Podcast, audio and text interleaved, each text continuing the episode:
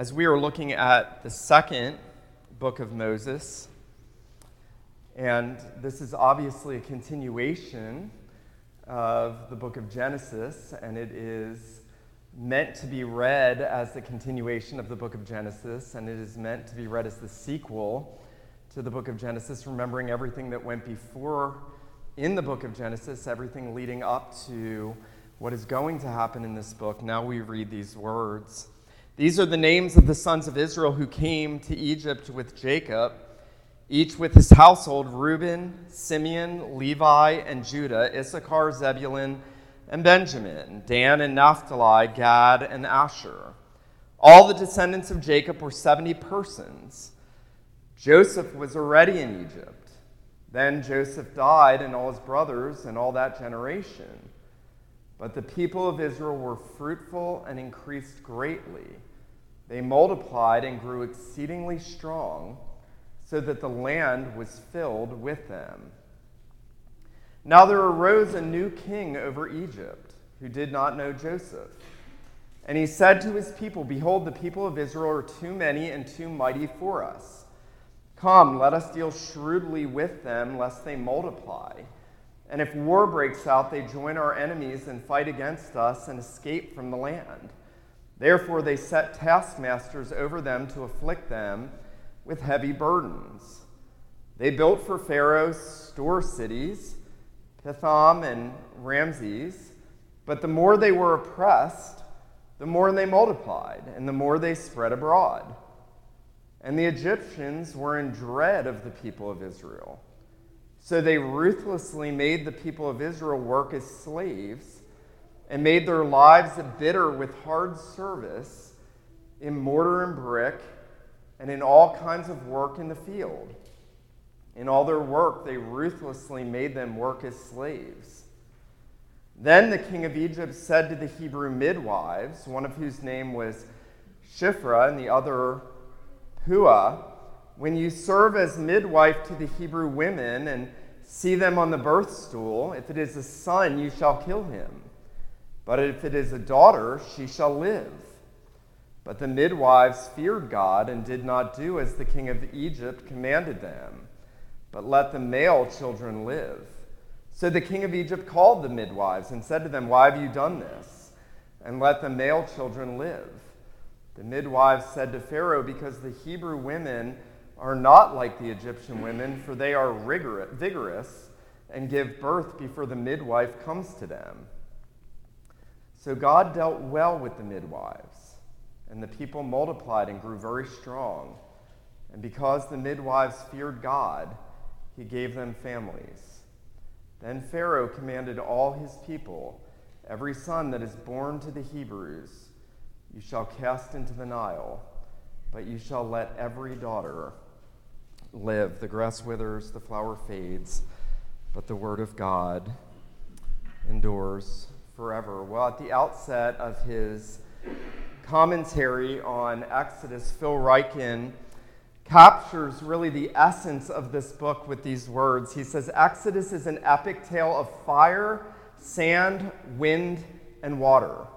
The adventure takes place under the hot desert sun, just beyond the shadow of the Great Pyramids. There are two mighty nations, Israel and Egypt, led by two great men, Moses, the liberating hero, and Pharaoh, the enslaving villain. Almost every scene is a masterpiece the baby in the basket, the burning bush, the river of blood, and the other plagues, the angel of death, the crossing of the Red Sea, the manna in the wilderness, the water from the rock, the thunder and lightning on the mountain, the Ten Commandments, the pillar of cloud by day and the pillar of fire by night, the golden calf, the glory in the tabernacle. Once heard, the story is never forgotten.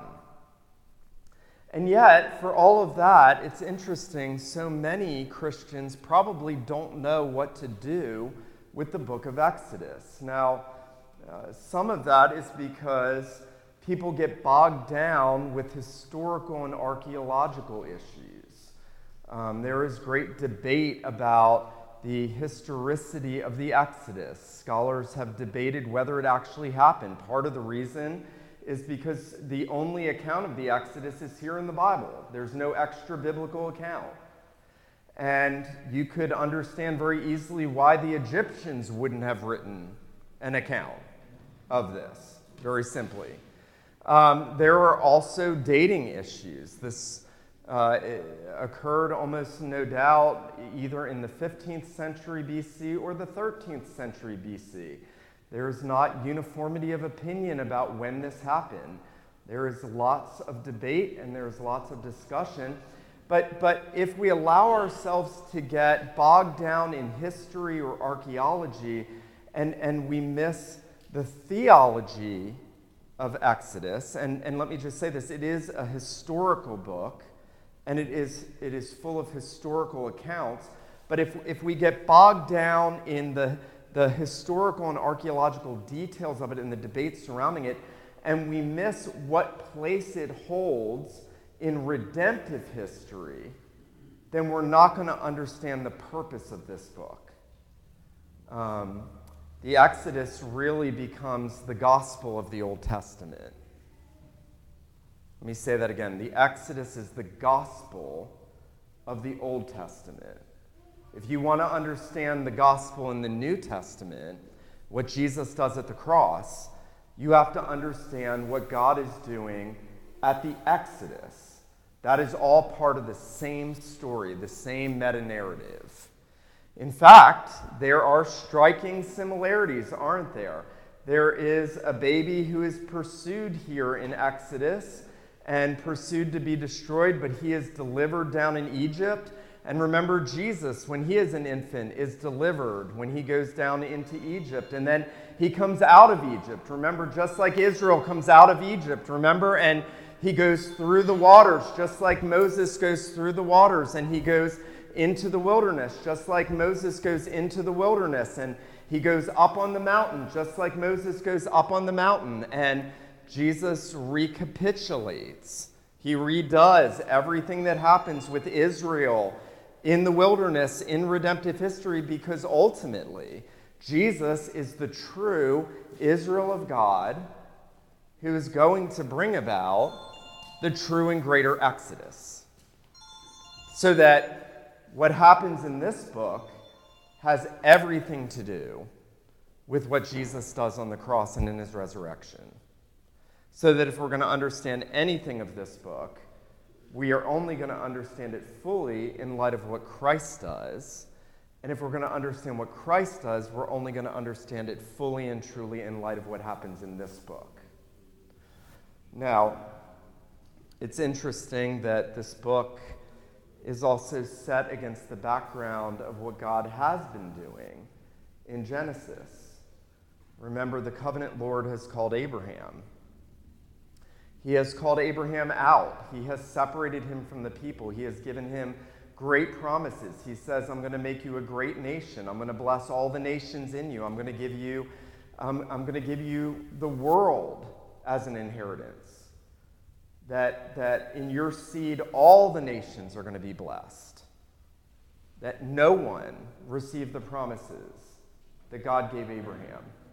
And what happens in Exodus is, is the outworking of what God has already promised Abraham. It is God carrying on what he has begun by promising Abraham those covenantal promises. Um, we're going to see that here at the outset of chapter 1, and we're going to see it throughout this book. We're going to see it in God's dealings, in the conflict between God and Pharaoh. We're going to see it in God delivering his people. Everything that God is doing, God is ultimately fulfilling his promises that he made to Abraham. God is keeping his covenant promises. That is the big point of Exodus. God is saving Israel for his own namesake God is keeping his promises for his own glory. Now, that's going to be hugely instructive to us because he is the same God to us today that he was to Israel. This is not some antiquated ancient Near Eastern literature that has no application to your life. In fact, in 1 Corinthians chapter 10, the Apostle Paul, writing to a church that he planted, a new covenant church. He said, All of our fathers passed through the sea all were baptized into Moses in the cloud and in the sea, all drank the same spiritual drink, all drank from the same rock that followed them, and that rock was Christ. These things were written for our example. So, Paul's going to look back at God's dealings with Israel in the Exodus, and he's going to say they were written for you and for me in the New Covenant era. So, this is not just a history lesson for children in a Sunday school class. These have massive implications for you and me spiritually for every day of our life. Now, as we look here at this opening chapter of Exodus, I want us to consider three things that we see so prominently. And they are God prospering his people in the midst of their persecution and God protecting his people in the midst of their persecution. I want us to consider those three things prosperity, persecution, and protection. Now, notice the prosperity. Notice this chapter opens, Exodus 1 1 through 7. Now, the, the book opens with a list of the names of the 12 tribes. Why is that important? You might miss this. You might just think, well, that's just setting the historical background. Here's Israel, and God's defining them according to their tribes. Here's why that's important, and, and it's really strikingly important because remember, Israel is in Egypt because 11 of the tribes sold Joseph into slavery. So the only reason they're in Egypt is because 11 of Jacob's sons, out of jealousy, sold Joseph to the Ishmaelites to be a slave, who then in turn carried him down to Egypt. God then sent a famine.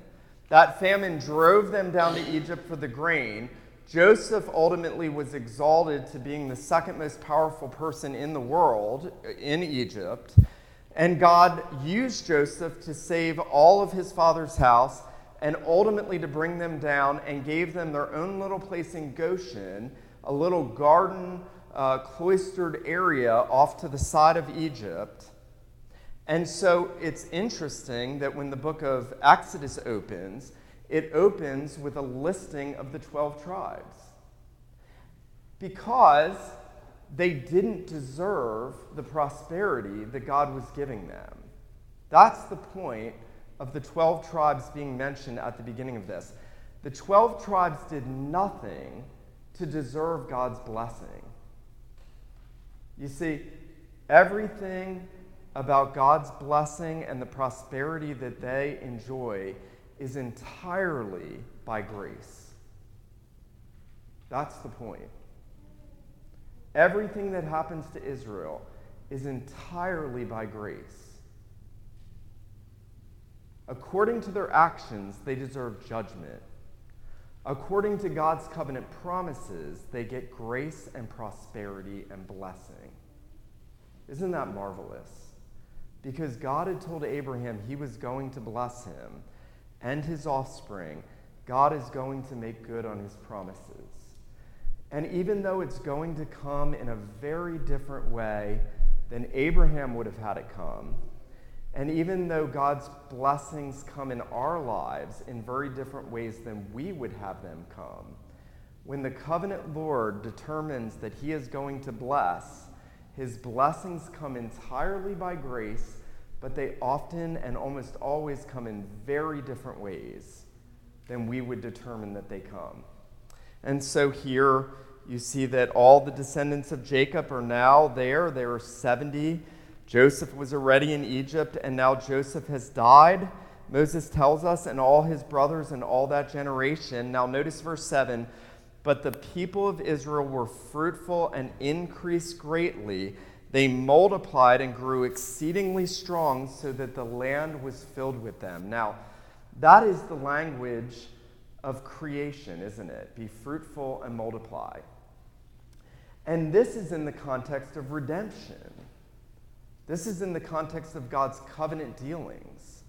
In, in, a sense, God wants you to read that language as He is doing something in, in the new creation.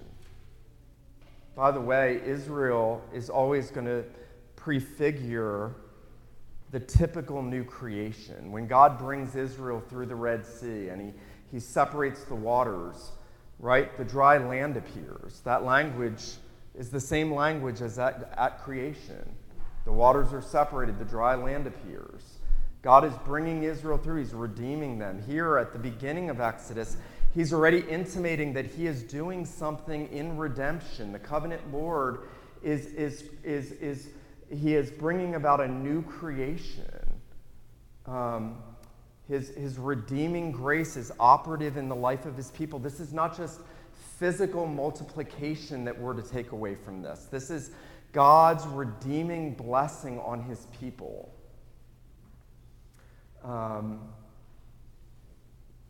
that language is going to be used throughout, even when there's opposition. Notice, um, notice that when Pharaoh, the new Pharaoh, begins to oppress them, notice that no sooner does he oppress them, notice verse 12, the more they were oppressed, the more they multiplied and spread abroad. Um, what's the point of that?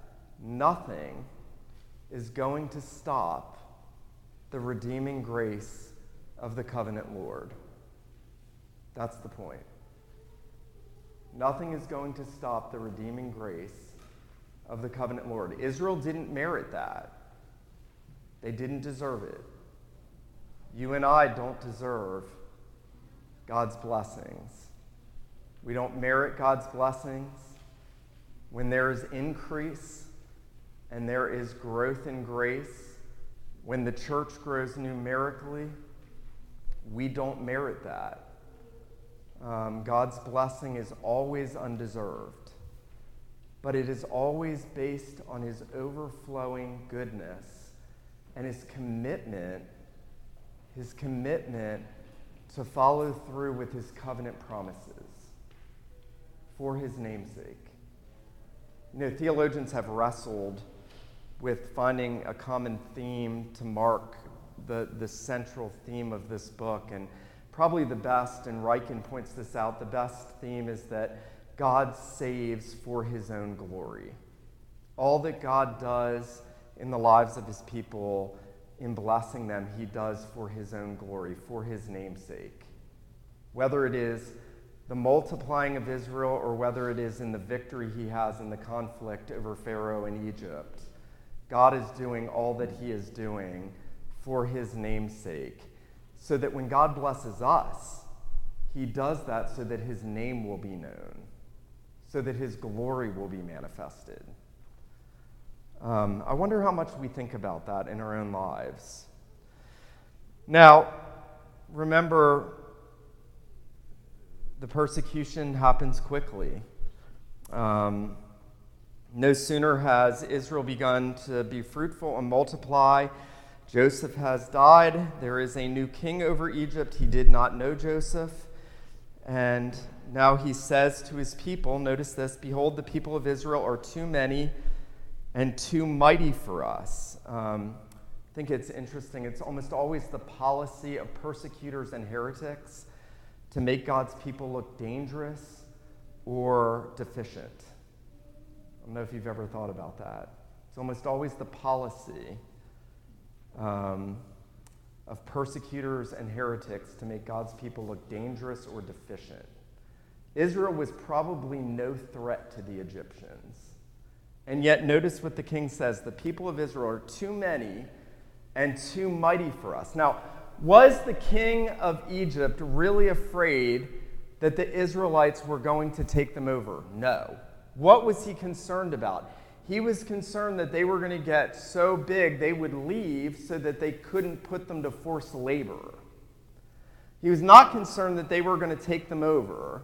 That was just a counterfeit argument for him to stir up a, a way to oppress them among his people in, in sort of ethnic uh, opposition of this minority group. But notice that what he did, he said, Come, let us deal shrewdly with them, lest they multiply, and if war breaks out, they join our enemies and fight against us and escape from the land. So they set taskmasters over them to afflict them with heavy burdens. They built for Pharaoh store cities, Pithom and Ramses, but the more they were oppressed, the more they multiplied, the more they spread abroad. And the Egyptians were in dread of the people of Israel, so they ruthlessly made the people of Israel work as slaves and made their lives bitter with hard service in mortar and brick and in all kinds of work in the field. In all their work, they ruthlessly made them work as slaves. Now, if you looked in the Hebrew, there are seven words that Moses uses to explain the service and the work and the labor that Pharaoh was setting them to, to explain just how burdensome what the king of Egypt was doing to them was. And, and the, the whole idea of the persecution that Israel was suffering was thrown under the idea of slavery. Now, you'll know this that in the New Testament, the slavery that Israel was in served as a picture of the slavery that all of us are in to Satan and sin and death by nature. So, the enslavement Israel was experiencing under Pharaoh was meant to be a picture of the spiritual bondage we are all in by nature to Satan and sin and death. Um, what's interesting, when Jesus contended with the Jews in his day in John chapter 8, I've always thought this was fascinating. Um, he said, Everyone who commits sin is a slave of sin. And they said, We've never been a slave to anyone. Well, they had been enslaved to Egypt, they had been enslaved to the Babylonians, and they were currently under Roman rule when they said that.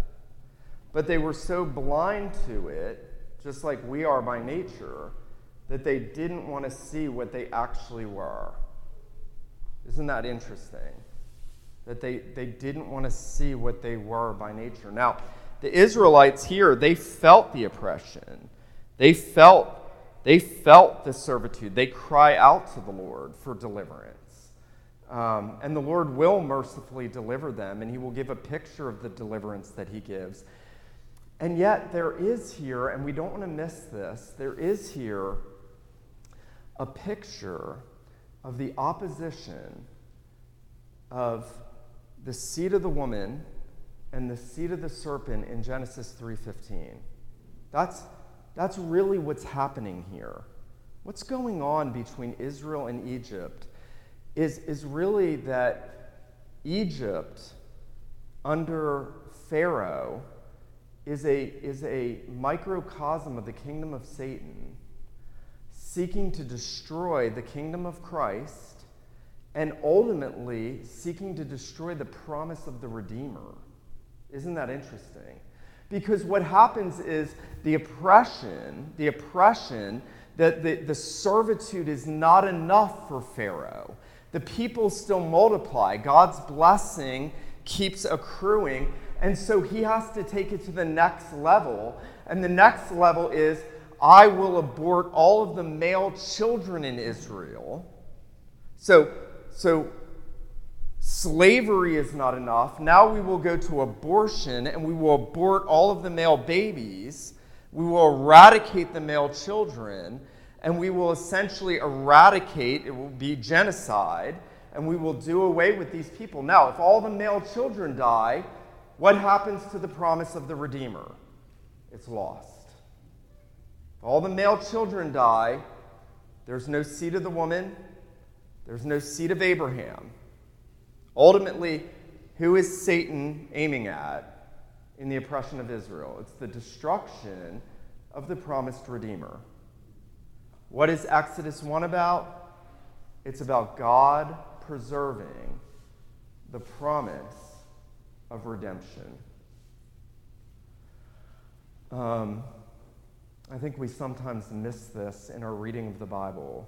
We look for how does this What does this have to say to me about my life right here? Well, this is what it says The God who redeemed us through Jesus Christ will not let his promises fail, no matter how much there is opposition from the kingdom of Satan. He will not let his promise fail. No matter how much the world rages, he will not let his promises fail.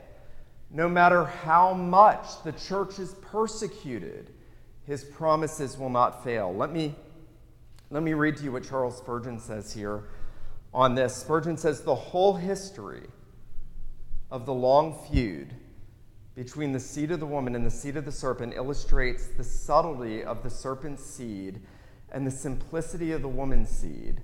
But still more does it bring to light the infinite wisdom of him who rules the seed of the woman, who will in the end bruise the serpent's head and give unto his people the cause they have espoused and a complete triumph.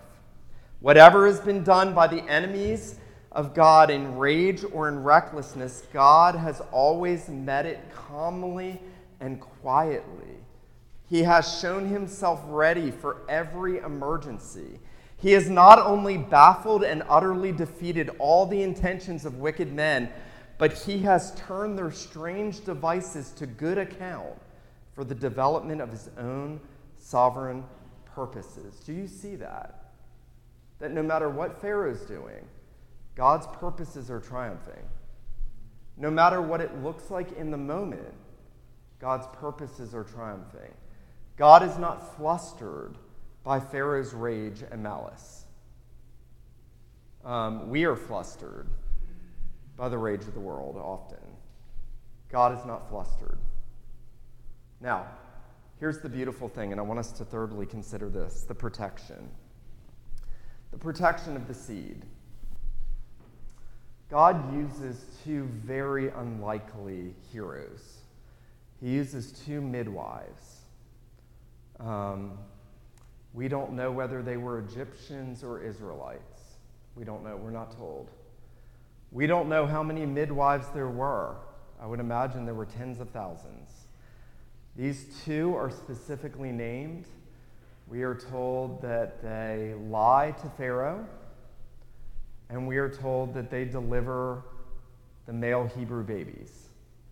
And the Holy Spirit praises them, not for lying, but for delivering the male Hebrew babies.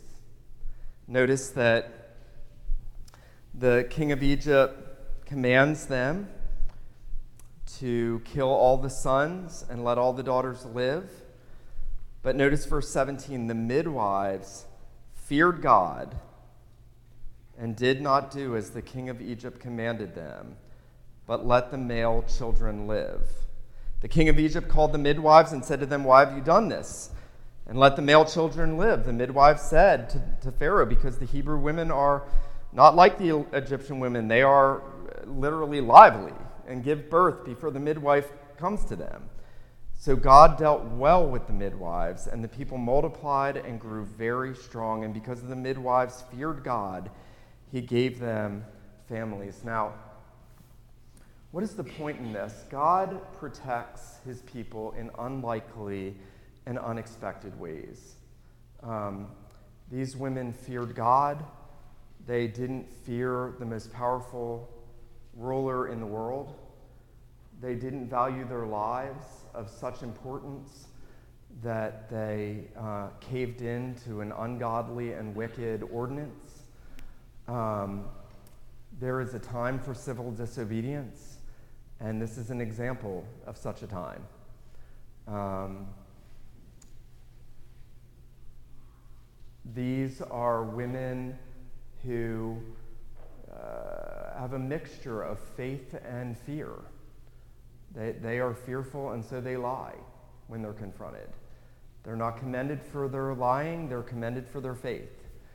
And yet, they singularly are used by God to deliver the male children, ultimately, to deliver the Redeemer, Moses, the Old Covenant Redeemer, and to deliver those male children, one of whom, from whom the covenant line and the Lord Jesus will come, no doubt.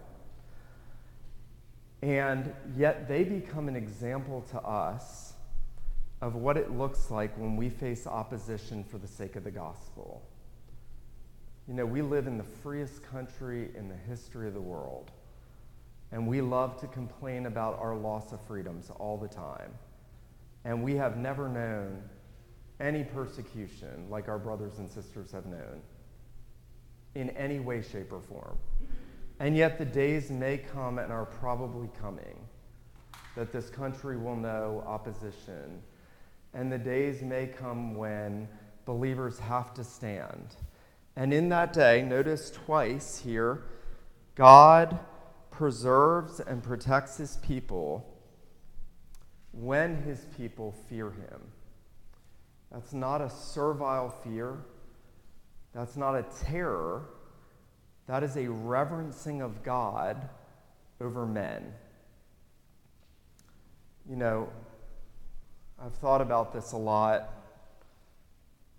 lately, just my own heart, and I don't know about you, but I, I oftentimes see so much fear of man inside, wanting approval, wanting to be liked, not wanting to be um, not wanting to be unliked. Um, we, we, have, we have got to become a people who want the Lord's praise and who want to do what is pleasing to Him, regardless of what others think, even in the church. Sometimes, especially in the church. Now, that doesn't mean that we want to become people that say, I don't care what anybody thinks. We should care what people think. That's not fear of man. There's a right caring about what people think. Um, but we need to be people who fear God and do what is pleasing to Him, even and especially when no one else is doing that, even and especially when it's costly.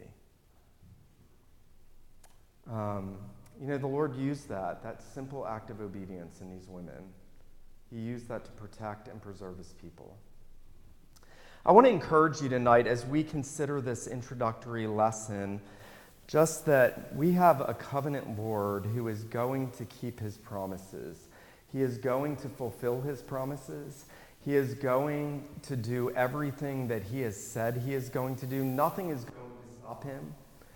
Um, no opposition, no governments, no rulers, no challenges, no threats, no persecution is going to stop him. Nothing is going to stop this God from fulfilling his promises. If he has promised to bless us, he is going to do that despite our failures, despite our history, despite our demeriting of his blessing. It is all of His grace. It is all because of what God has done in Jesus Christ. And He does it all for His glory. And the right response for us is to do what these midwives did if and when persecution comes and opposition comes, is that we would be walking in the fear of God and that we would be trusting in Him in the midst of that, knowing that our God has promised to prosper and to protect in the midst of persecution. Let him who has ears to hear, let him hear what the Spirit says to the church. Let me pray for us.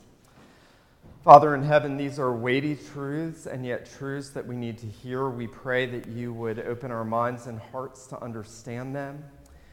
We pray that you would give us a greater acknowledgement of the way in which you are doing all things for your own glory and that you do keep your covenant promises, and that you have promised to bless your people even in the face of persecution. Lord, would you make us a people who fear you like the midwives, even when it is costly? We pray, our God, that you would stir us up by way of a reminder this evening and that you would give us great joy in knowing that our Savior has conquered Satan and sin and death for us and has led us out through that greater exodus by his death and resurrection. We pray these things in Jesus' name. Amen.